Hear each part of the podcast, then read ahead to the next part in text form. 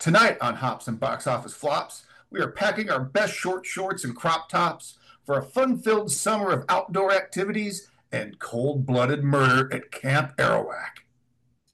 Don't forget your physical forms. Hops and Box Office Flops. A place where we can celebrate the underdog films, the bombs, the disasters, the much maligned movies that have drowned in their infamy. So please sit back, grab a beer, and enjoy the show.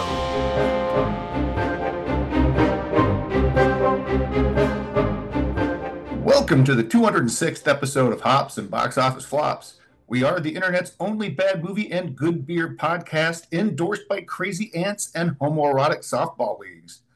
I, Chumpzilla, will be hosting tonight for the first installment in our Hops and Summer Camp Flop series, where we'll be reviewing bad movies that involve summer camps in some capacity. And for tonight's episode, we'll be talking about the campy 80s cult classic slasher, Sleepaway Camp. Joining me on this episode is the pod's resident mean girl, the Thunderous Wizard. I'm a loner, Chumpzilla, a rebel. R.I.P. Paul Reubens. Here's one to you, Pee-wee. Cheers, buddy. And we have the one of us most likely to rock a crop top while recording, Bling Blake. I mostly come to the summer camps for the hot women and cold food. I mean, yeah. I'm glad you didn't use one of the lines from the chef. So there was nothing usable from the chef's lines other than, hey, kid, what are you doing? Not at all usable. Nope, nobody wants to talk about the Baldies? Yeesh. All right. And as always, you can find the pod on Twitter, Facebook, and Instagram at Hops and BO Flops, and wherever the finest podcast can be downloaded. And gentlemen, that does bring us to beer. And for Sleepaway Camp, I have selected a beer that, much like the movie, attempted to support the LGBTQ community through a misguided attempt at representation. Good old Bud Light. It tastes like soggy Rice Krispies, regret, and an unaffordable payment on a lifted F-150. I'm going to give this a half a bad movie because, you know, after one or two of these, I definitely am ready for a real beer like Miller High Life. This Bud's for you, Miss Mulvaney. Cheers. I had a Bud Light at Comic-Con, and I hated every second of it. I am not enjoying this pounder right now. And not because they tried to do the right thing and be inclusive. I obviously have no issue with that. The beer is just terrible. Yeah, it really is. I was raised in Ohio, so I grew up on Bud Light, and I will sit through three bad movies drinking Bud Light because I'll feel just as sober at the end of it as I did at the beginning. I mean, honestly, you get more sober by the end of the film. I mean, it hydrates you. I'm going to have to question Bling Blake's bona fides here. If he's truly from Ohio, he should have been drinking some old Milwaukees. I'm sorry. Yeah, dude. Bud Light is a St. Louis thing. Well, Milwaukee's certainly not an Ohio thing. What about Yingling? Pennsylvania. Oddly enough, Yingling was not distributed in Ohio for a very long time. So your beer is just the Byzantine beer distribution laws. You could not get a Yingling in Ohio for like 20 years. Your beer is just the residue of an old Skyline like chili tub. I believe that's called Little Kings. That is Little Kings. Yeah. I'm more of a Hootie Delight kind of guy. Oh, there we go. Yeah, Hootie. Yeah. Anyway, so let's talk about Sleepaway Camp here. It was written and directed by Robert Hiltzik. And this is pretty much it for his movie career. He did return to write and direct a 2008 direct-to-video sequel that connects directly to the original film titled Return to Sleepaway Camp. And yeah, so it's pretty much like, you know, Sleepaway Camp's, you know, Superman Returns. It just ignores the previous two sequels. I just want to state for the record, the reason there are two sequels to this is because it was not a flop. It made a lot of money on a very small budget, but it also is written abysmally, and I don't know why it's a cult classic. I'm just going on the record. I don't see anything about this movie that makes it cult classic worthy aside from the reveal at the end, which we'll talk about later. Yeah. Yeah. I mean, that is what the movie is most known for. And it did make a pretty decent profit on a very, very modest budget. The cast is made up of a bunch of young unknowns and a couple of veteran character actors. The most recognizable face and voice is that of Robert Earl, Darth Vader's Vader, Jones. That's right. Darth Vader's dad is in this movie. And the resemblance is fairly striking. They have the same smile. You can tell they're related. Yeah. Very similar voices too. Uh-huh. And his big role in the film is like pretending like the pedophile cook is just telling jokes and not being totally problematic. Yeah. Little racist too. I mean, it's definitely a product of the times. Oh, this movie. Not great. There's a lot of shit in this movie. It's just like, you know what? Even for the 80s, this is not good. This is, I don't know why somebody thought this was a good idea. I don't know why somebody would write this. Yeah. Put a pin in that. We'll come back to the script and some of the dialogue. And the other character actor is the scummy camp director played by Mike Kellin in his final role. He was actually quite sick during filming, but did his best to hide it. And he actually passed away a few months after the filming wrapped. So, rip Mike. As for the campers, we have Felissa Rose as Angela, Jonathan Tiersten, whose name is misspelled in the opening credits as Cousin Ricky, Karen Fields as the sadistic Judy, Catherine Cammie as M.E.G. Meg, and Christopher Collette plays the ill-fated Paul. And like none of these guys went on to do anything. Felissa, she went on to do a bunch of like Grindhouse B horror movies, and she's like a B movie scream queen kind of. And then I think it's the actress that played Meg, Catherine Cammie. She did a bunch of TV and soap opera work. But other than that, most of these folks only come back for the sequels if they survived. And that's not even like the two or three. They showed up in some of the 2008, 2012 sequels. So it's kind of weird. This movie didn't jumpstart anybody's career, really, except for weird Felissa. Yeah. There's no Johnny Depp or Kevin Bacon here. No, and that's immediately clear when you meet the counselors, who are a combination of oddly old looking and actual like, oh, that could be a camp counselor. The one guy looks like he's 40. Yeah, the big guy. I can't think what his name is. I mean, he's my favorite character, but he does look old. And he's like straight from Jersey. Yeah. Oh, he's the only one of them that has an East Coast accent. Yeah. Oh, no, guys. This is bad. He's like, what if the Fonz got onto Juice, you know? But anyway. So as T-Dubs pointed out, Sleepaway Camp was filmed on a shoestring budget of $350,000 in the Glens Falls area of New York. I've been there. It's very pretty. And the movie was a modest success. It netted $11 million when released in November of 1983, but contemporary critics pegged it as a trashy and derivative Friday the 13th knockoff, which is not entirely wrong.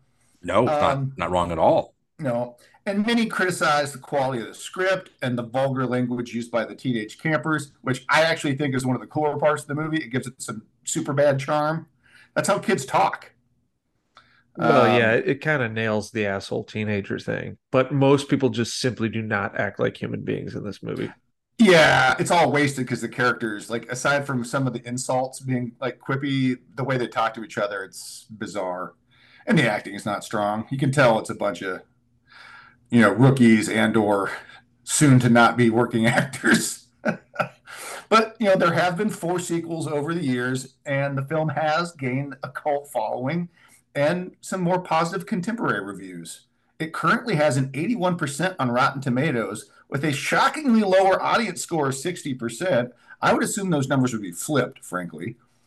No, both of those numbers are mystifying. Both are way too high. This is a very mediocre slasher movie. A hallmark of a good slasher is, yeah, certainly it might be trash, but the carnage is cool, and you can't even say that for this movie. No, not a lot of blood, frankly, or gore. It's mostly nonsensical crap. It's like the people who shot this movie, and I know Tom Savini did some work on this movie, and I love Tom Savini, but it's not how beast things work. That's not how 24 hours in the lake would make you look. That's not how. But you don't like the snake crawling through the guy's skull? Come on, that was pretty metal. It's also ridiculous. It doesn't. Just go on. No, the bees is probably the weakest. The bees is so stupid. It is clear he's not being attacked. It's just bad all around. First of all, it's like, listen, dude, you're gonna run around with no shirt on. You can't even fucking break the goddamn broomstick. Get the fuck out of here, dude. Come on. I'm telling you, all they had to do for that to make sense was just set up that the kid was allergic to bees. Boom, done. Then you don't even need the heavy special effects. Just Macaulay Culkin put up a bigger fight against the bees in My Girl than that chump did. Oh no.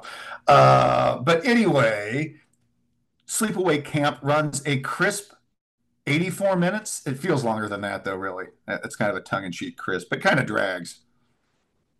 Well, it does, because you open the movie with a prologue and then a really weird scene with the aunt. And there's a strange montage of her two dads in bed. The dream sequence. Yeah. I mean, think about the tracking shot of the camp, which goes on for about 5 minutes. Oh, you mean the opening credits? Oh, yes. So bad. I have a question about that. Hold on. It's rated R, and you can stream it anywhere for free, including Tubi, except for Apple TV. Fuck you, Tim Apple. Making a skip for Sleepaway Camp. Not a big fan of. He was one of the campers that survived, so he's got some trauma. Okay, that makes sense. So that brings us to one-liners. Why don't you kick us off, Bling Blake? What do you got for us? Don't send your kids here. This camp sucks. Okay, that's fair. What do you got, T-Dubs? Camp Onawana, I hold you in my heart, but when I think about you, all I can remember is the girl who we thought was a girl actually had a penis and chopped off that one guy's head, and it makes me want to fart. Spoiler alert. Wow, yeah. Heads up, folks. I mean, I had other ones, like this one time at summer camp, a girl who actually had a penis murdered a bunch of my fellow campers. It was pretty terrible. And then I stuck a flute in my pussy. No, it was not a flute. Then I stuck a curling iron. Curling iron. Oh, okay. Wow. Yeah, spoiler again. Anyway, here's mine. Sleepaway Camp is a campy and ham-fisted attempt at exploring gender roles in the slasher genre and should be remembered for more than just its shocking ending. The fact that you're going to spend the next hour defending this movie, I don't. Of all the things that you have trashed that are quality on this pod, and you're gonna sit here and be like, "It's a campy and ham-fisted attempt at exploring gender roles in this." Get out! This movie sucks. No, this movie sucks, and so do you. This movie has nothing to say. It's never clever. It's also never not obvious that she's the murderer. So. Right? Yeah. I think that. I appreciate some of the things this movie tries to do, but doesn't accomplish, because it's not a good movie. It's not. I'm not going to defend the quality of the film from like a subjective standpoint, but objectively, I think it's trying to do some things. So let's get into this plot. Oh, actually, before we get into the plot, here's the strangely long IMDb description. Angela Baker, a shy, traumatized young girl, is sent to summer camp with her cousin. Shortly after her arrival, anyone with sinister or less than honorable intentions towards her gets their comeuppance. See, and now I take utter offense to this, because she murders indiscriminately. She murders children. Mm-hmm. She murders children. And that's why this movie's stupid. There are no rules here. It is just going for shock value, and it fails because it never establishes tension ever. And the kills suck. But the fact that she murders a bunch of sleeping children makes her, like, you're supposed to, like, in a way, feel there's got to be something that draws you to the slasher. She sucks. She sucks through the whole movie. Doesn't work. All I can say to that is I think that is an indication that she's losing control. Like, she is breaking her rules. And that's when she kind of loses at the end, because the Paul guy never really wrongs her. He just wants to get in her pants, right? No, he just comes on a bit strong, Paul. Well, he also kisses her mortal enemy. Well, that's fair. And calls her a prude. Allegedly, I mean that could have been some gaslighting. It could have been a Judy, lie, but yeah, I mean, but anyway, I mean, I think again, that's an indication of her kind of losing her stuff, right, at the end. But now we can get into the plot. We can talk maybe more about these kills. Actually, I kind of gloss over it because it's not really worth getting that detailed. But as previously indicated, the movie does open with a flashback showing the Baker family, Father John, son Peter, and daughter Angela, enjoying a summer day on their sailboat. Tragedy strikes when two teenage boaters strike the Baker's overturned boat, killing John and Peter, while John's boyfriend, Lenny, looks on in what I can only describe as indifferent disgust. Like, what was that guy's direction? He's watching, like, his life partner and one of his children die in a boating accident. He just kind of stares into the middle distance. What was anybody's direction here? Other than, have you acted before? No? Okay, well, huh. Let's workshop this. You'll be perfect. Do whatever feels right. How would a human behave in this moment? Don't do that.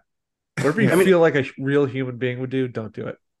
I mean, obviously they're trying to create that like, oh, he's immediately traumatized by the horrific thing that he's just seen. So maybe he's going to be the killer at the end of the movie. Yeah, that whole scene is just shot so poorly. It's such a weak start. I don't know. I mean, you have to watch the movie twice to even understand it, frankly, because the first time it doesn't make a lot of sense, except that you see that there's one kid in a life vest alive and one life vest is chewed up next to the overturned body of what you assume is the father. I guess the trunks match. Whatever. But one of the children is dead, and we presume it is Peter. Flash forward 8 years, and Angela is now living with her very eccentric aunt and her cousin Ricky. Nutty aunt is in the process of sending the kids off to summer camp, but not before making sure they don't forget their physical forms. Oh my, we couldn't have that now, could we? All right, so here's my thing. She is so off-putting, and again, not believable as being from this planet. I just can't stand it. She's literally a character out of Pee-wee, Pee-wee's Playhouse or something. And I just don't get what she was going for there. What was the direction there? Yeah, because it's clear that something's not right, right? It's clear that something's not right. And poor Ricky must be like conditioned to it because he doesn't seem to think it's odd that his aunt is just bad. That his aunt is sexually assaulting his cousin? Maybe. No, that's his mom, isn't it? His mom is sexually assaulting his cousin, which or something. Yeah. By the end, like abusing at the very least. Sort of what it feels like. Like, I'm gonna dress you up like a girl and you're gonna do what I tell you to do. It's like again, you watch this movie a second time and it's like it's better and worse. Anyway, at the camp, the mostly mute Angela has trouble fitting in and is picked on by the mean girl clique, mainly the bitchy counselor Meg and the head bitch in charge Judy. Meanwhile, the boys mainly seem interested in mildly homoerotic hazing. They're just having a good time. I mean, the boys do seem like 80s kids that would be at a summer camp. The girls... The fact that the counselor is in on like the let's prey on this feeble individual is like, what is going on at this summer camp? Like, it's like anarchy. Of course, then she's going to fuck Mel. So it's like, I guess it is anarchy, but I mean, yeah, it's very just sleazy. And also, for all the unbelievable shit that happens in this movie, her being excited to go have sex with Mel at his private residence seems like a bridge too far for me. Wildest thing. What I didn't get is why, like, the head girl counselor, why wasn't she after the head guy counselor? That's the natural hierarchy of this kind of genre. I like the cut of that dude's jib. Super jacked, very short shorts. Seemed like a nice guy. He was the only nice person in the movie. Yeah. Yeah. I mean, I did like Ricky's, guy that was in their bunk. He was a crop topper. It's tough. Seemed cool. You're talking about Mozart? Mozart's the nerd. No, Gino. Gino. Yeah, my dog, Gino. Yeah, the other bigger guy. Yeah, I think that's something that's interesting you mentioned, Bling, that there aren't many likable characters in this movie. None of the female campers have redeemable qualities. They're all awful. And most of the male the one counselor's nice. There's a nice female counselor, too. Yeah, she doesn't get a lot of screen time, but she does. No. She's the one that tries to comfort Angela on like one or two occasions. But anyway. Can I also tell you the biggest takeaway from this movie for me? These kids are wearing shorts. Very, very short shorts. There's no way you don't know she's smuggling grapes. Impossible. I mean, if my Spider-Man tights from Comic-Con have taught us anything. Bring a dance belt. When you're wearing stuff that tight, no way Angela's not outed within minutes. Paul's got to scope that out. She gets wet at one point. I don't like where this is going. You come out of the water with non-swim trunks on, let me tell you something. She doesn't get in the water. She gets thrown in the water. She does. Gets thrown in. She avoids it because... And they would have been like, "Hey, where'd you get that moose knuckle?" Yeah, it's a camel tail. Oh, jeez. Okay, well, bumblebee tuna. Your balls are showing. Like old chewing gum. At this point, the movie falls into a repetitive cycle of Angela being slighted or sexually assaulted, followed by a faceless killer murdering the perpetrator of the slight in standard 80s slasher fashion. You also get some Scooby-Doo-esque misdirection and a pretty wild dream sequence that has no business going that hard in a campy slasher movie. Like that's like a serious like repressed trauma flashback thing. It's also like this movie's supposed to be like, you know, and you know, pro LGBTQ, and yet it's the two kids snickering at the father and his lover. Yeah. I think it's about the shame. Like it's a kind of like a shame thing. Like, because then when she tries to get intimate, like she feels shameful about it and it's confused. Like she doesn't understand her own sexuality. And let's be clear here. This movie's not smart enough to try any of these things. I think what they were trying to subvert the tropes and be, you know, subversive just in general. And let's be clear here, though, because this movie is slightly controversial in the LGBTQ community, because she's not actually, consenting to her transition. She was forced to do that. So it's kind of a misnomer to call her truly a trans individual, because it wasn't her choice to present as a female. So that does make the movie a little more complicated when you look at it through that lens. Like, hey, remember, this is forced on her. She was groomed into this by her crazy aunt. And so I think it kind of speaks to how broken and confused that makes the Angela character. And I will give some credit to the director. I think that's what he was trying to show there, is that she doesn't know how to feel or how to process her feelings. I can't give him any credit. He wrote a character as a pedophile at a summer camp and had children murdered as part of the plot. This guy's a hack. But I don't know. Like, to me, it's a hack. But that's the kind of stuff that movie's really written like crap. That to me, that's kind of a revenge fantasy. That kind of stuff really happens, though. That's where kids get assaulted when they get isolated from their families. I think the guy was trying to say something. I don't think he did a good job with it. But I think if you look at it, he also has a scene where it's pretty clear that the brother and sister were doing things with each other. They're playing doctor, man. That again, this whole thing is weird. You can't. It is. That he shows it immediately after they've been watching the two fathers be intimate, and then it shows the two kids exploring each other. It's like, come on, man, what are you doing? Like, stop. It's enough. For us to presume that the aunt has done terrible things to this poor girl, and that's why she's so screwed up in the head. Well, I think it's all part of that. And do I think he's trying to be a little sensational with it? Sure, yeah. I mean, it's the 80s. He's trying to shock people. No, I don't think he did a good job, but I think he had a good idea. But anyway, because I don't think there's any other way to really interpret it. I also don't think any of the misdirection really works either. None of it works, and half the time it's not her arms. What I did like is terrible. The angle of the camp director Mel blaming it on Ricky was the only one that made any sense. How about when she kills the girl with the curling iron, and it's presumably her standing in the door, but she's wearing a totally different outfit. And then in the very next scene, she's wearing different. It's like, it's just stupid. You're not fooling anyone. Yeah, but you're so bad at this. It can't be you. It's like, no, it can't be you. No. Oh my God. Yeah. Yeah, and every time a victim sees the killer, they play the pronoun game effectively. The only movie to do it worse than this is Ant-Man and Quantumania. Yeah.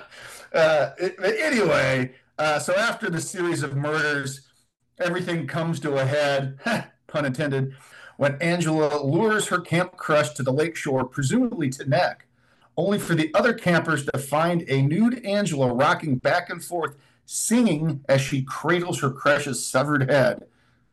Then we see a flashback of the crazy aunt telling Peter she's always wanted a girl, and then cut to the iconic shot of a blood-covered, mouth agape and groaning Peter/Angela hanging dong. Doing that crazy face, which was, I believe that is the thing one of the things Tom Savini made, because obviously it's a mask over a boy's head. So bad. Yeah. It's so bad. But that is the iconic look of the crate, she's gone full Looney Tune. Yeah, the movie just freeze frames on it. Yeah. And just holds it through the credits. And it's making a weird noise. It's like, like an atonal screeching. It's like a dog who wants to get outside and attack a cat. It's so why?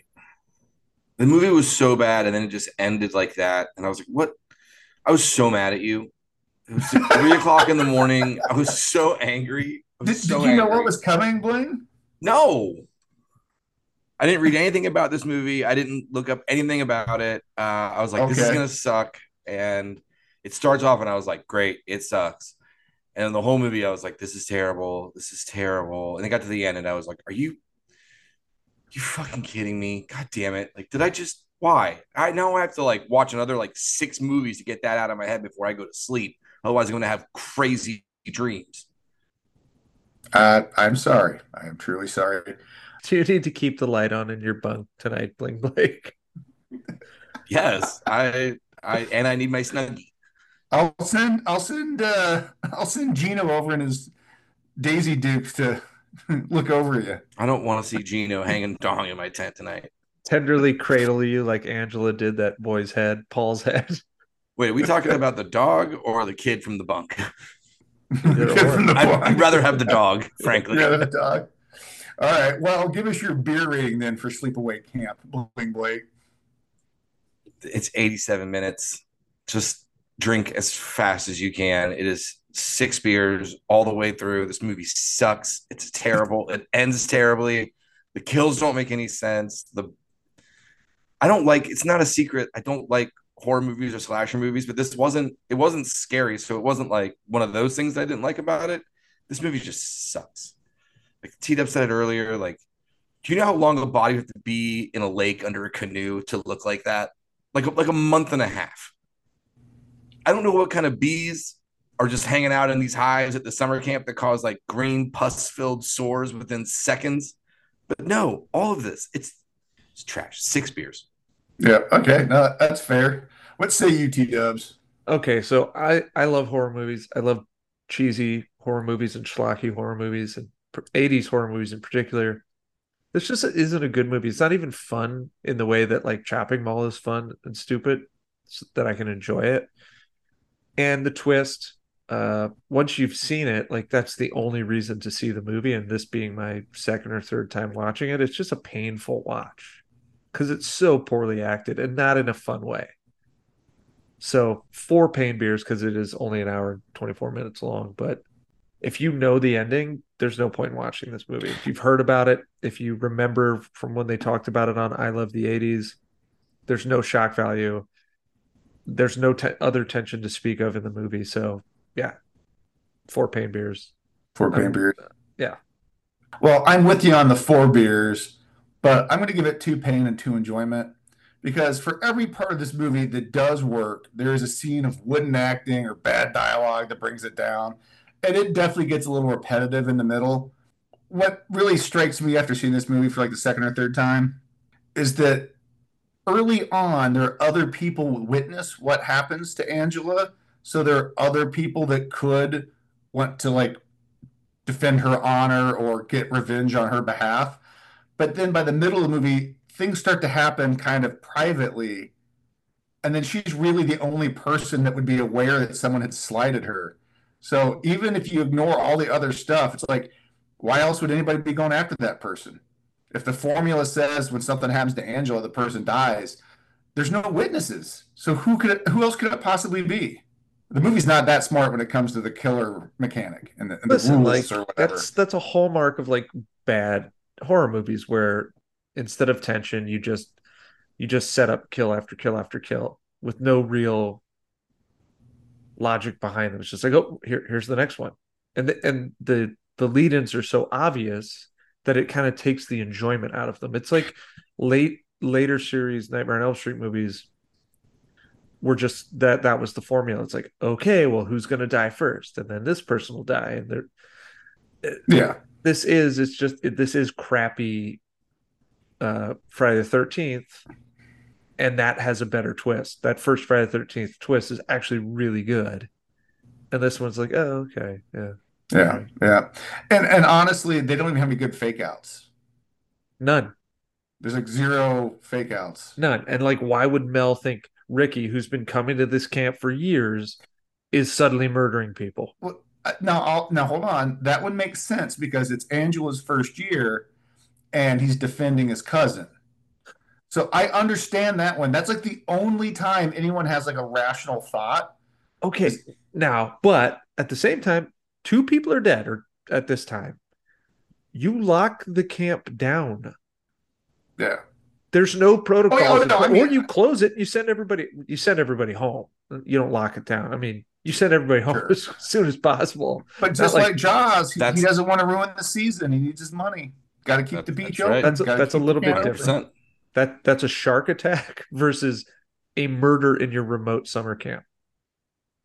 But I mean, that's just the logic they're trying to use that, you know, for that character, right? He's just worried about the money and a little bit of don't murder my business too. Yeah, I mean, come on, you can have more kids. All right, we've covered the plot and our beer ratings, so let's take a break to hear a message from our curling iron penetrating brother from another mother at the Double Turn Podcast.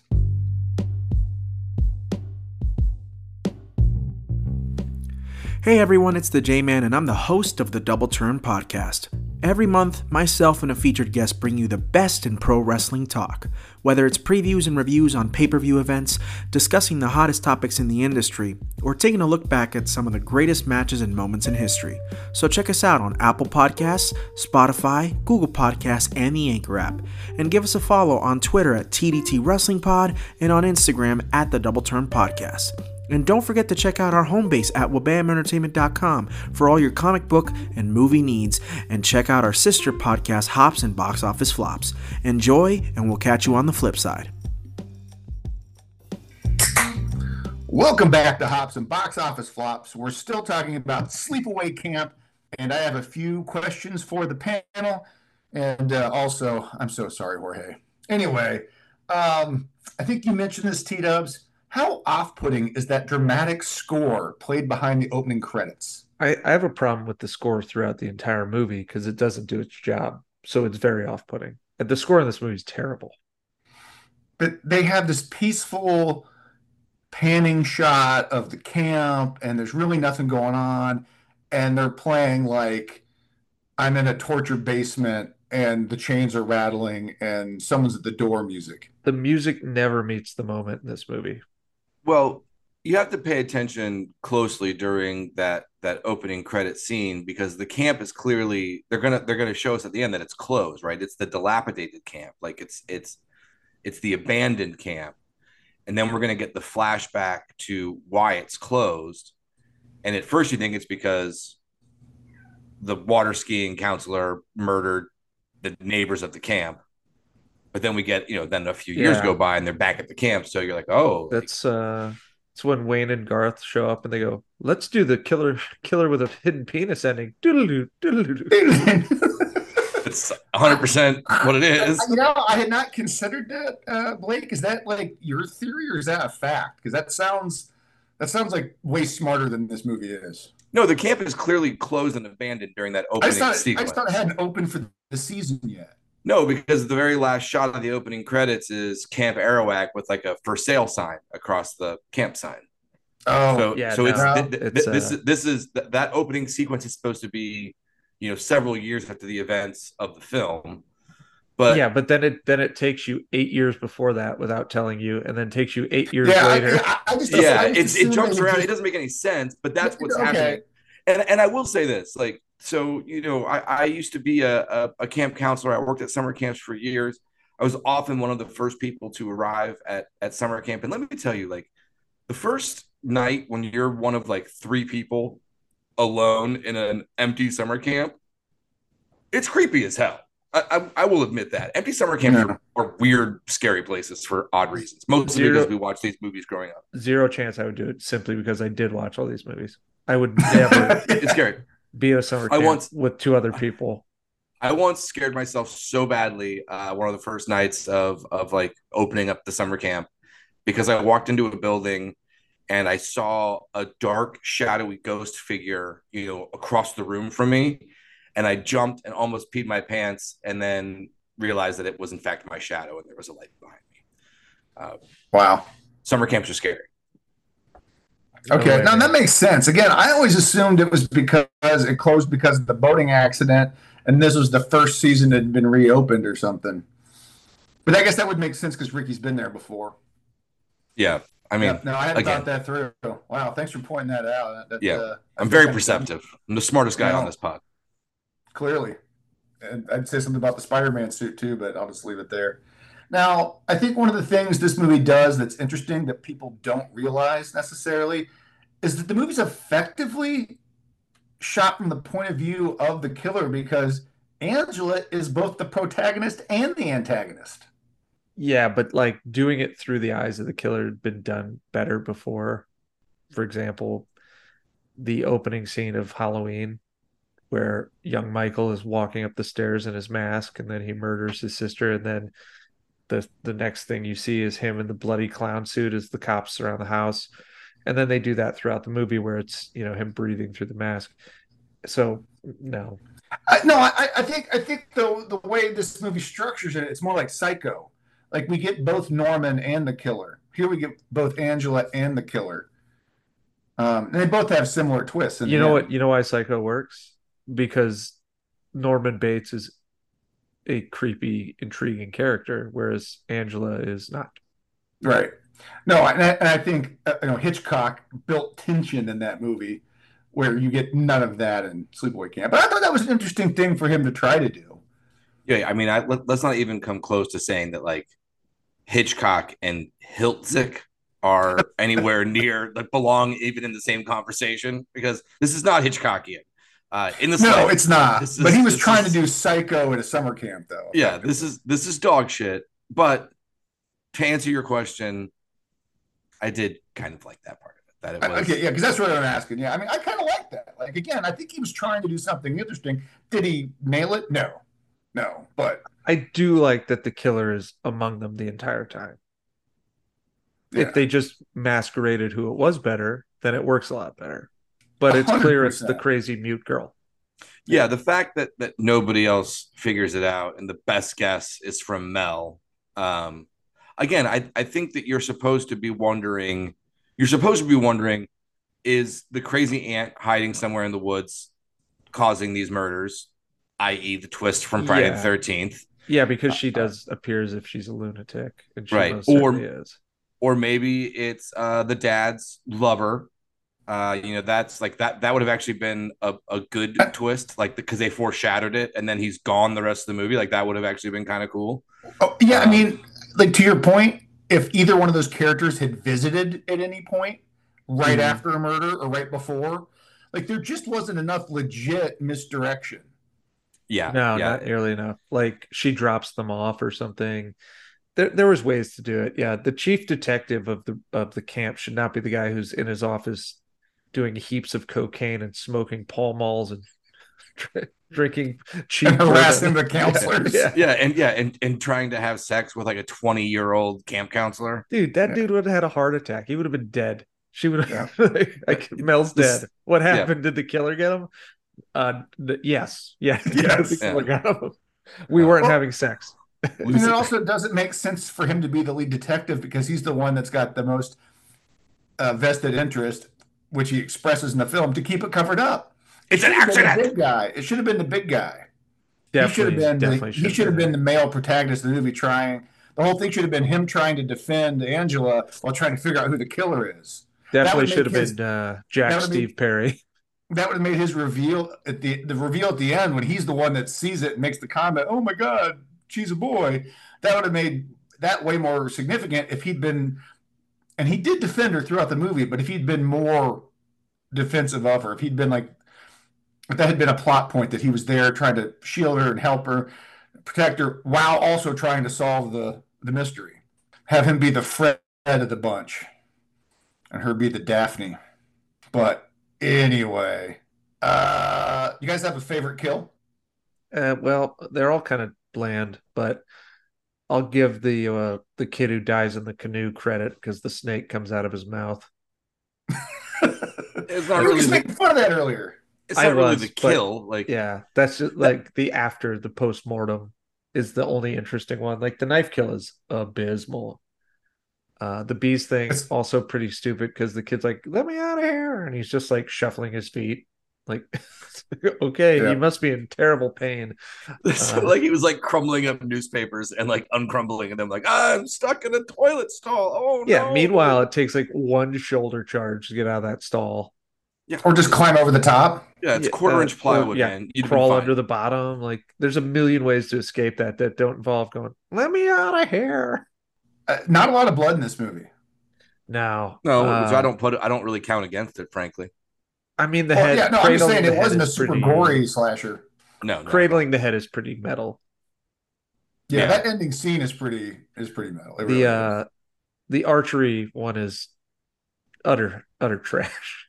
It's trash kill. It was too bloodless. If there'd just been a little more blood there, that would have been fine. I thought it looked good. Yeah, see the way Kevin Bacon died in Friday the 13th. That's how you do the cool arrow through the throat kill. Way cooler. Yep. Yeah. I mean, it's been done before. But points for Angela throwing it like a javelin, though. Which, by the way, would mean it's not getting through the neck. No. It's just that. Just bounce off. Yeah. Like, ow! I think I have to give it to the curling iron just because it was so novel. Like, I did not see that one coming. That was pretty messed up, yeah. And there is a persistent rumor that there's a more graphic... let's hope not. I'm all good. It's not true. It's not true. It's okay. The cast and the director have confirmed it. No, that they shot like that with a silhouette, and that was all they ever shot. I thought that was pretty good. Like, honestly, it was inventive. It was brutal, and they didn't like turn it into like gratuitous gore or nudity. So I give them credit for that. And also, you kind of hated Judy at that point, so that's one of the few times you're kind of like, yeah, okay, maybe she did deserve it, bitch. I guess I was perceptive enough to notice that the camp was closed at the beginning of the movie and that takes place after all the events of the film. But I didn't automatically understand that she shoved the curling iron where she did. I didn't quite get that. Plus, it was open in the shadow, so I didn't quite get that. I guess that's what happened, but because everybody says so. She could have shoved it down her throat. I don't know. Why do we assume that it went on the other end? Because it was personal. If I was a profiler, that wasn't a rage killing. That wasn't a crime of opportunity. That was personal. You say so. And it's also because I think here's what I read into it. What's the first interaction Angela and Judy have? Like one-on-one. It's when they're sitting on their bunks and Angela's staring at Judy and Judy like admonishes her for that. And I think it's because Angela's actually a little jealous of her appearance. But she's actually a woman. Yeah, and she's pretty, and they look kind of similar. Like, everyone looks like Sarah Silverman in this movie. I don't get it. Like, that was a weird choice.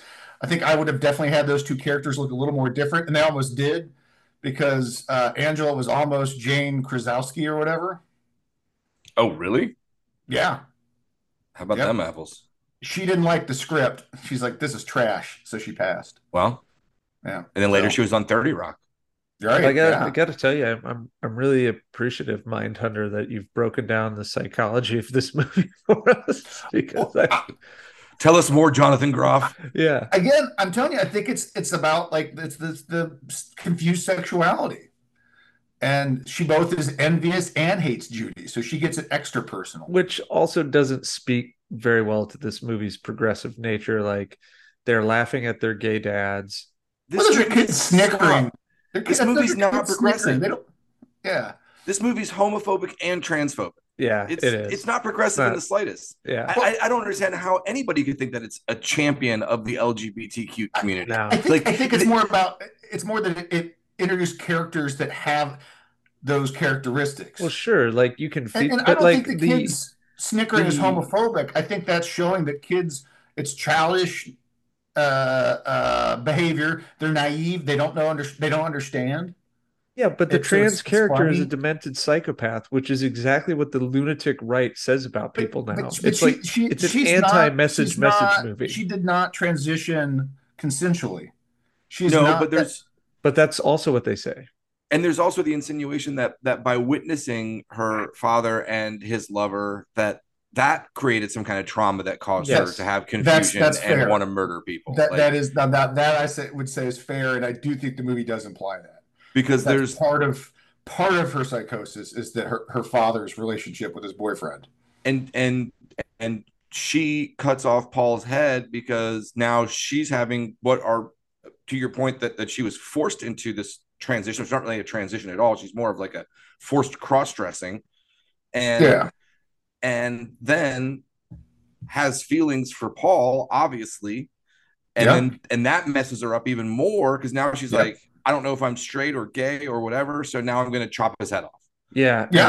I have to punish him and for making me gay. And basically I'm punishing myself by doing it. Both, right? Yeah. Right. I can't handle this. I can't let myself have it. Yeah. No, so, I'm not saying Angela's a good person. No, I think she's clearly a victim. But again, so bad writing. Yes. Somebody got murdered today. It was a script. So if it's trying to be progressive, if it was trying to be progressive, even by '83 standards, it just failed miserably, because I don't know. Maybe through a lens of 40 years ago, it's different, but.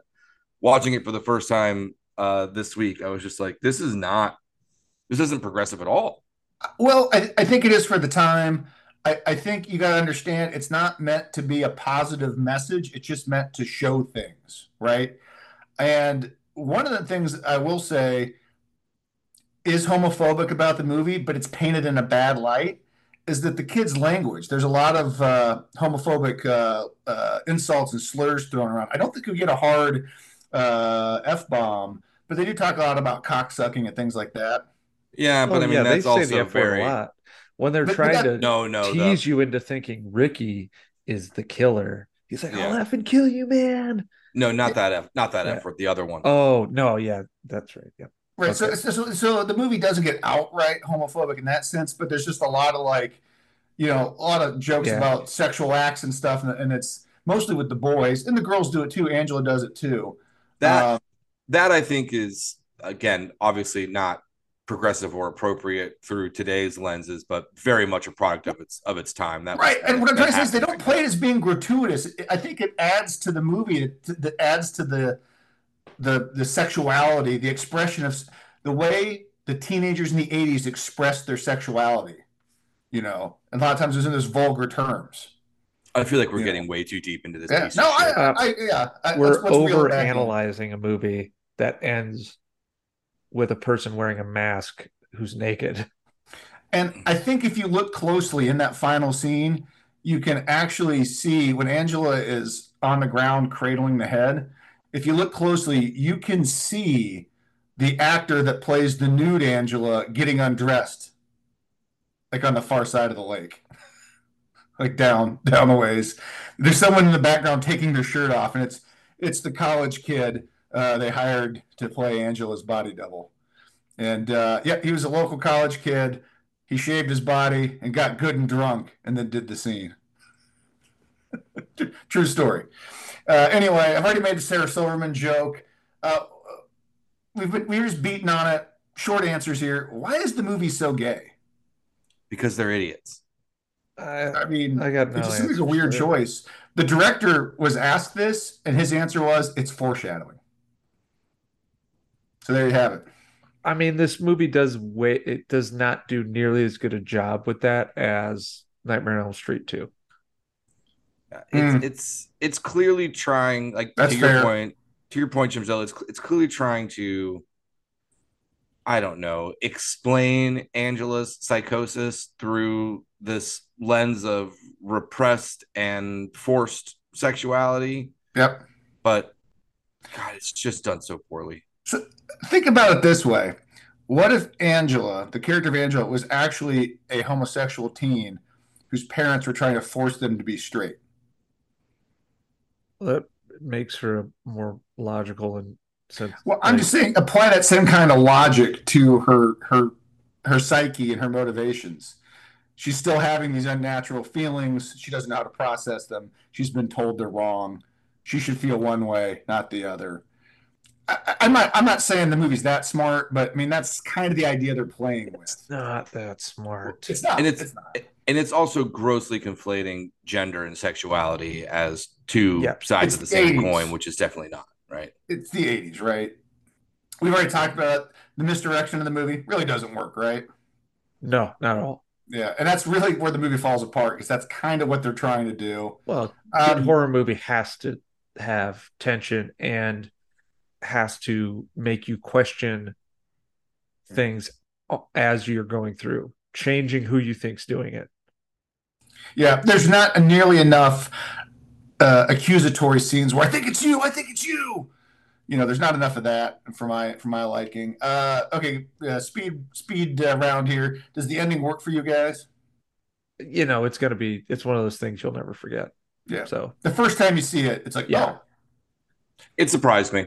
Yeah. I mean, that's really the question, Blake, as a first-time viewer. Did it really surprise you? Did you have suspicions? No, I did not. I knew that that Angela was the killer. I wasn't sure why. I thought she was just weird. Okay. So yeah, in that sense, the ending did work for me. It did surprise me. I did not see her being a boy. I did not have that on my bingo card. So good job there. Yep. Do you agree with the movie's cult status, T-Dubs? No, I don't think this movie's entertaining enough to be a cult movie. Usually, like, if you're a cult movie, you could gather around in the theater and, like, with friends and laugh at how stupid some of the lines are. But this movie's just, it doesn't cross that threshold of being dumb, but funny because it's dumb. It's just dumb. Yeah. There's really not enough unintentional comedy here. Yeah, and there's not enough likable characters, and the acting's it's hard. Like, there, you can watch movies where the acting's really bad, but there's entertainment value to it, and that's just not here. Yeah. I don't know. It's hard to describe, I guess, but no, I don't think this should be a cult movie. It's a movie that lives and dies on the penis reveal. Yeah, yeah. What about you, Boing?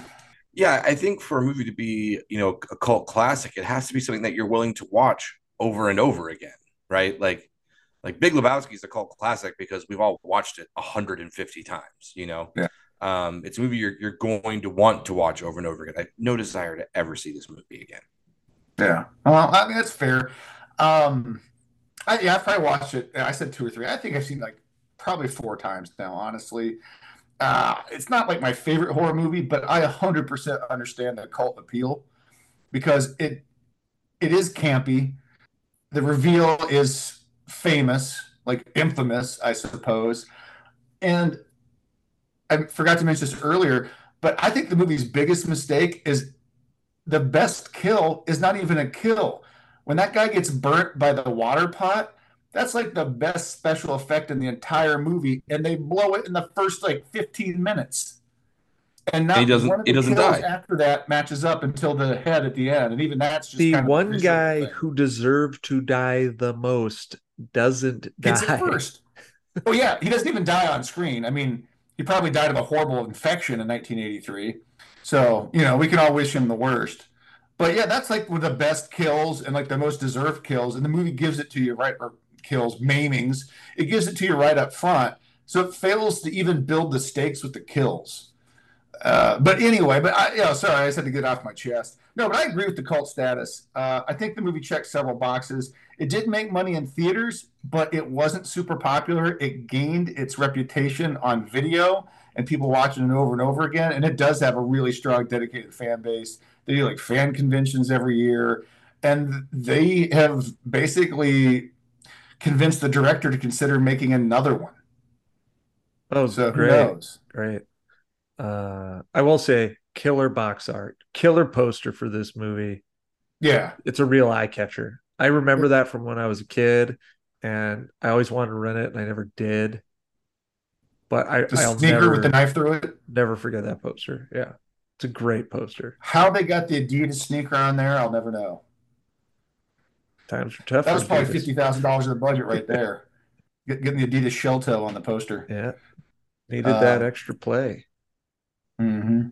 Well, all right, listener, we need to crack open another super gay Bud Light ahead of the competitive portion of the pod.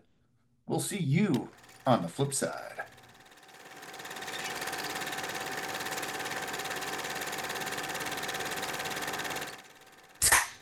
All right, folks, welcome back to Hops and Box Office Flops. It's finally time for the Carpenter's Dream Trivia Challenge.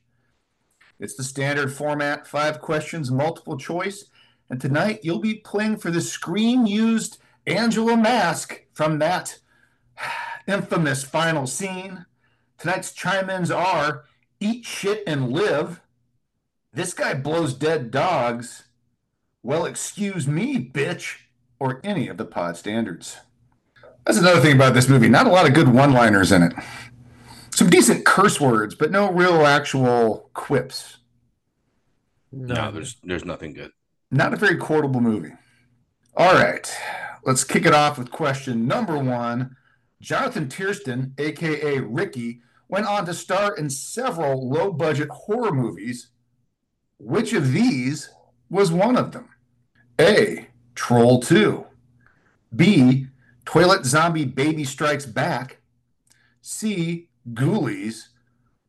Or D, the original Troll. Eat shit and live. That's Bling Blake. Let's go with Ghoulies. Ghoulies. See, that is incorrect. I'm just guessing here. I have no idea. Okay. This guy blows dogs. Okay, T-Dubs. Can you steal? I don't believe it's Troll 2, so I'm going to go with the original Troll. I'm sorry, that is incorrect. Is it B? Would be yep. Toilet Zombie Baby Strikes Back. Yeah. Damn. We got to do Troll 2 one of these days. I've seen that twice. Nilbog. God, Nilbog. I've seen the original Troll once. It's a much better movie. But anyway, okay. Well, hey, we're tied up with goose eggs here. Moving on to question number 2. Sleepaway Camp was famously Mike Kellin's last role, but in his second last role, he starred in a made-for-TV Shakespeare adaptation. Which one of Bill's classics was it? Was it A, Macbeth, B, Othello, C, King Lear, or D, A Midsummer Night's Dream? Oh, hell, let's go for it. Farts and Tarts. All right, T-Dubs. He played King Lear. He definitely played King Lear. That is correct. Yes. I think it was filmed and released in 82. Well, I got to see that because that's got to be good. I'm pretty sure it's free on YouTube from my little research. Does it have to be good? I mean, he was such a great actor. It got good reviews. I saw good reviews for it and for his performance did this specifically. This has an 81% on Rotten Tomatoes. I don't believe any reviews anymore. None of that stuff matters. Well, all right. That gives you the lead with 1 point, T-Dubs, and takes us to question number 3. Karen Fields, a.k.a. Judy, did voiceover work for what hit 90s cartoon series?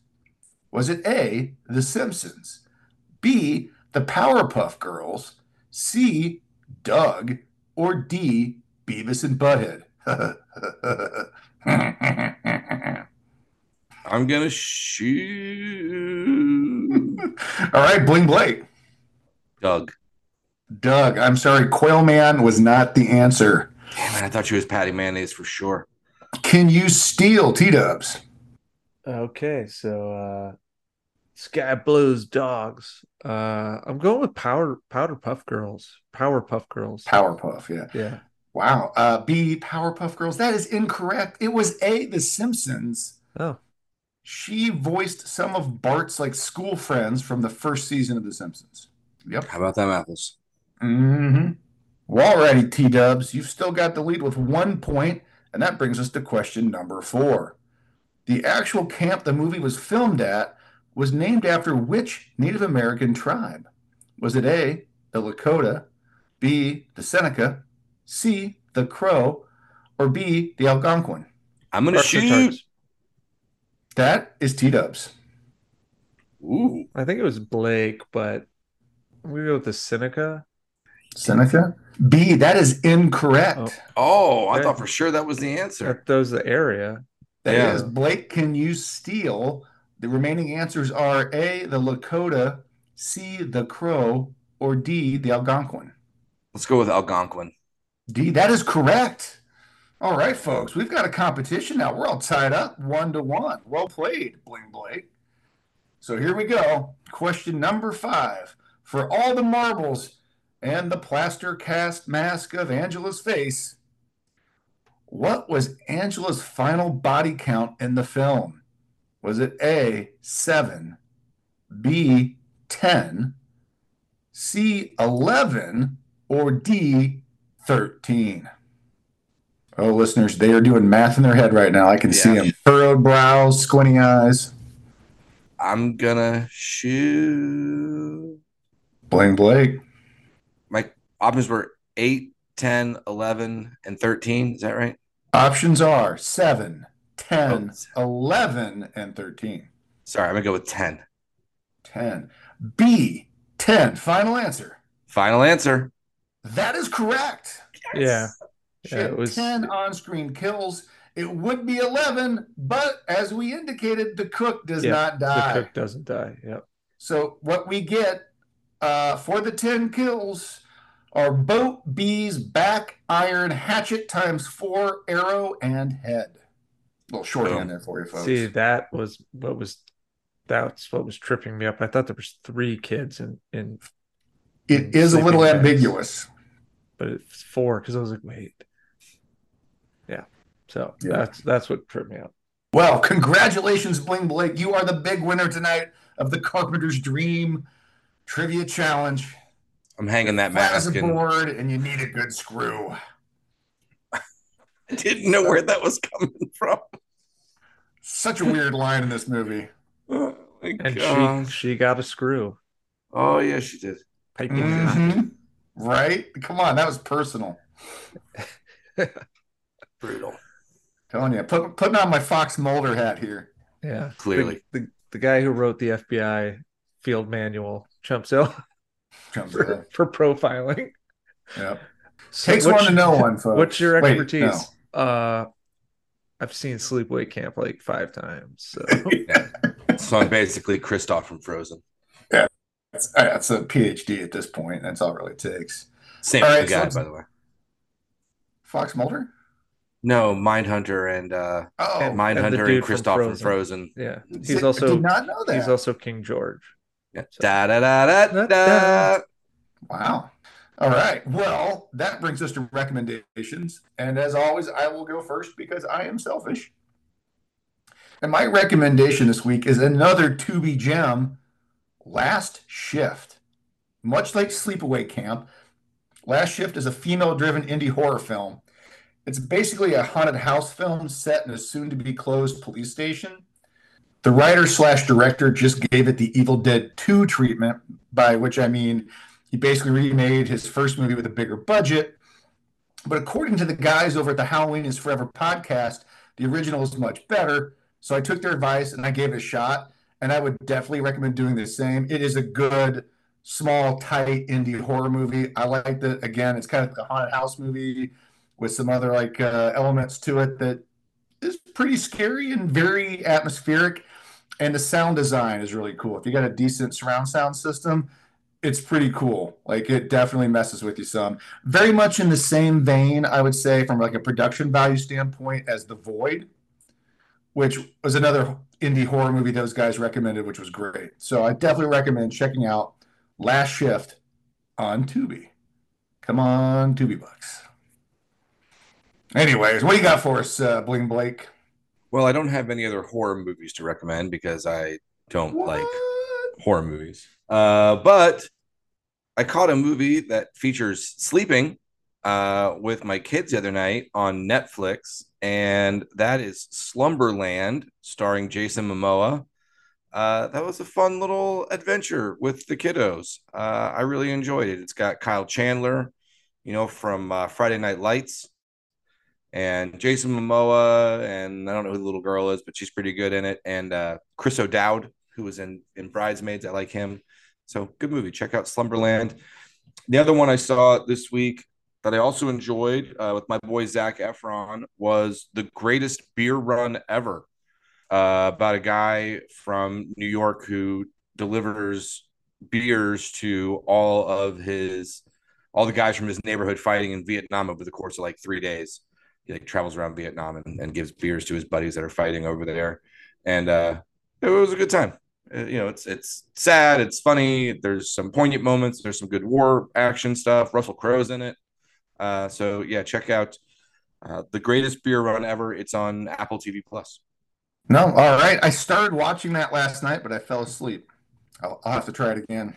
Not exactly a ringing endorsement there, Chumpy. It was late. I was tired. I'm not putting that on the movie. And I'm old. Well, that's probably the biggest factor. Yes, that's a significant factor, to say the least. T-Dubs, what do you have for us this week?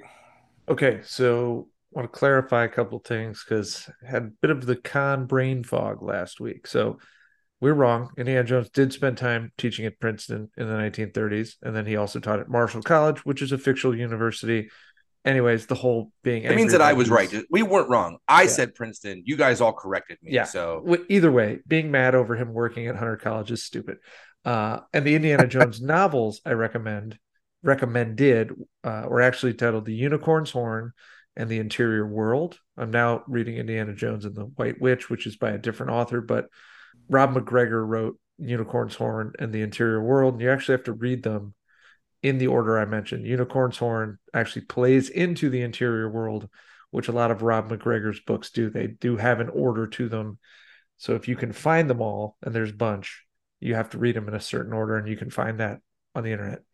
Now I've actually been watching a lot of stuff despite still logging countless hours in Tears of the Kingdom. I'm almost done now. Two political satire shows that are excellent. One being totally fictitious, that is Veep. That show came out in 2012, but it's probably one of the best performed and written and acted shows I've ever seen. I finally watched it. We streamed the hell out of it. I loved it. It's incredible. And then the other one, also on Max, is White House Plumbers, which is about the bumbling assholes who were behind the Watergate break-in. And yes, it is sort of over-exaggerated how idiotic some of these people were, but it just smacks you in the face of how like this shit is like still the incompetence of some of these operatives and the things they're trying to do is still happening today. It's just, it was so good. Justin Theroux as G. Gordon Liddy was amazing. I was just going to ask who plays Liddy, and Woody Harrelson is E. Howard Hunt. Also, you know, he's always great, but the ensemble is terrific. Lena Headey's in it as E. Howard Hunt's wife. Judy Greer is in it as G. Gordon Liddy's wife. A lot of actors you'll recognize. Dom Hall Gleason. So check it out. I really enjoyed White House Plumbers, and it is actually fairly historically accurate. So it's wild, man. It's wild. These guys thought they were saving the world from liberalism. Like, yeah, it's funny when people describe some of these Trump scandals as like dumb Watergate. that's really discounting the fact how dumb actual Watergate was. Yeah, like, I mean, there's literally there was no smart Watergate where the guy fails to tell them that the police are coming because he's watching a movie, and that's true. The guy was watching a movie on TV and missed the fact that the police had entered the building. And so, yeah, check it out. So that's really good. Great summer camp slasher, Fear Street 1978, a throwback to 1980s, 70s slasher movies. It's on Netflix. It's great.